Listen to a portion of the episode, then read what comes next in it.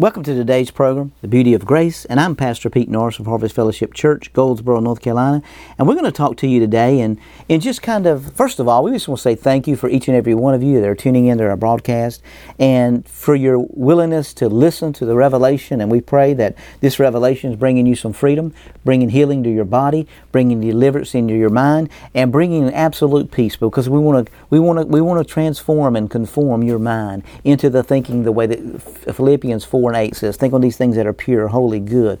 And then when you're not going to think, think on these things. Bring all your thoughts, 2 Corinthians 10 and 5. Bring all your thoughts into captivity to the obedience of the Word of God. So if, if what you're thinking doesn't line up with God's Word, then that's not God's thinking through you. So let's, let's go to Romans chapter 3, verse 28 through 30. We're going to talk about this message and understanding grace. There we conclude that a man is justified by faith apart from the deeds of the law. Or is he the God of the Jews only? Is he not also the God of the Gentiles? Yes, of the Gentiles also, since there is one God who will justify the circumcised by faith and the uncircumcised through faith. Now, what does that really mean? That he's going to justify the circumcised by faith and he's going to he's going to justify the uncircumcised through faith. So, let's see what the Bible says. Romans chapter 4, verse 4. Now to him who works, the wages are not counted as grace, but as debt. So the word works here means debt. Wages received are not a manifestation of grace, they are earned.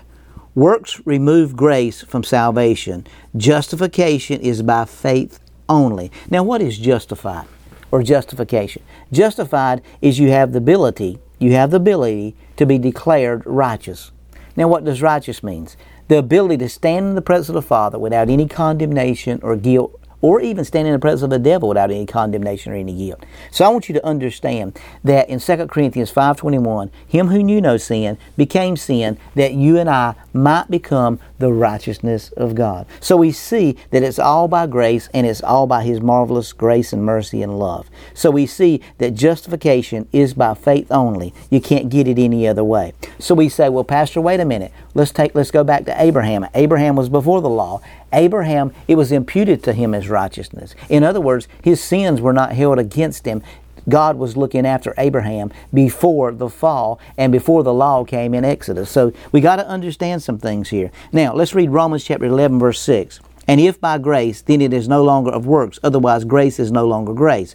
But if it is works, it is no longer grace. Otherwise, work is no longer work. So we see here that grace and resting in God is not doing nothing, not just sitting back on your thumbs and doing nothing. It's following the beat of the voice that speaks to you. It's not about trying to get God to do something so He'll love you more. It's not trying to do a ministry for God so He'll appreciate you more and maybe He'll give you a different crown when you get to heaven. That's works, that's not grace. But look at Romans chapter 4, 3 through 6. For what does the Scripture say? Abraham believed God, and it was accounted to him for righteousness. Now to him who works, the wages are not counted as grace, but as a debt. But to him who does not work, but believes on him who justifies the ungodly, his faith is accounted for righteousness. Just as David also describes the blessedness of a man to whom God imputes righteousness apart from works. So God imputed or counted righteousness to the Old Testament saints, but he imparted righteousness to you when you were saved. Imputing righteousness was a legal verdict, but imparting righteousness is a literal event. Lot had righteousness credited to him, but you have righteousness created in you. So I want you I want to read that again. God imputed and counted righteousness to the Old Testament saints, but he imparted righteousness to you when you were saved.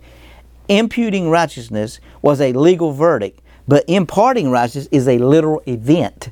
Lot had righteousness credited to him, but you had righteousness created in you.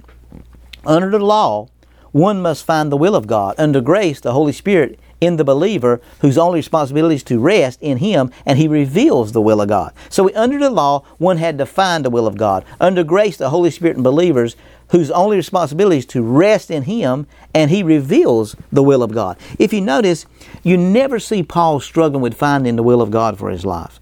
So, let's go to Colossians chapter 3, 1 through 4. If then you were raised with Christ, seek those things that are above where Christ is, sitting at the right hand of God. Set your mind on things above, not on things of the earth. For you died, Now here's Colossians chapter 3 verse 3. For you died and your life is hidden with Christ in God. For you died and your life is hidden with Christ in God. When Christ who is our life appears, then you also will appear with him in glory. Now, how many of you know that you're seated in heavenly places? Ephesians 2 and 6 says that we're seated in heavenly places in Christ Jesus. So I want you to learn the responsibility is to just rest in Him and the Holy Spirit will reveal the will of God for you as you just rest.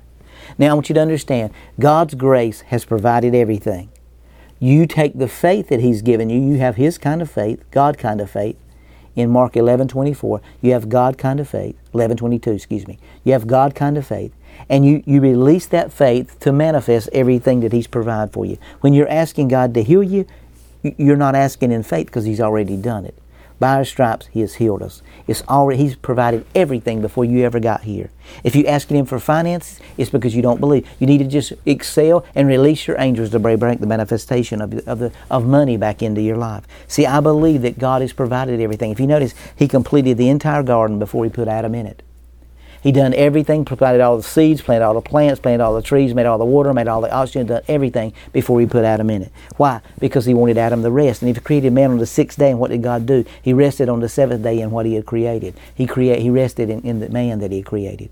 So we see the beauty of the rest, of resting in the finished work of Jesus Christ. That's the beauty of grace.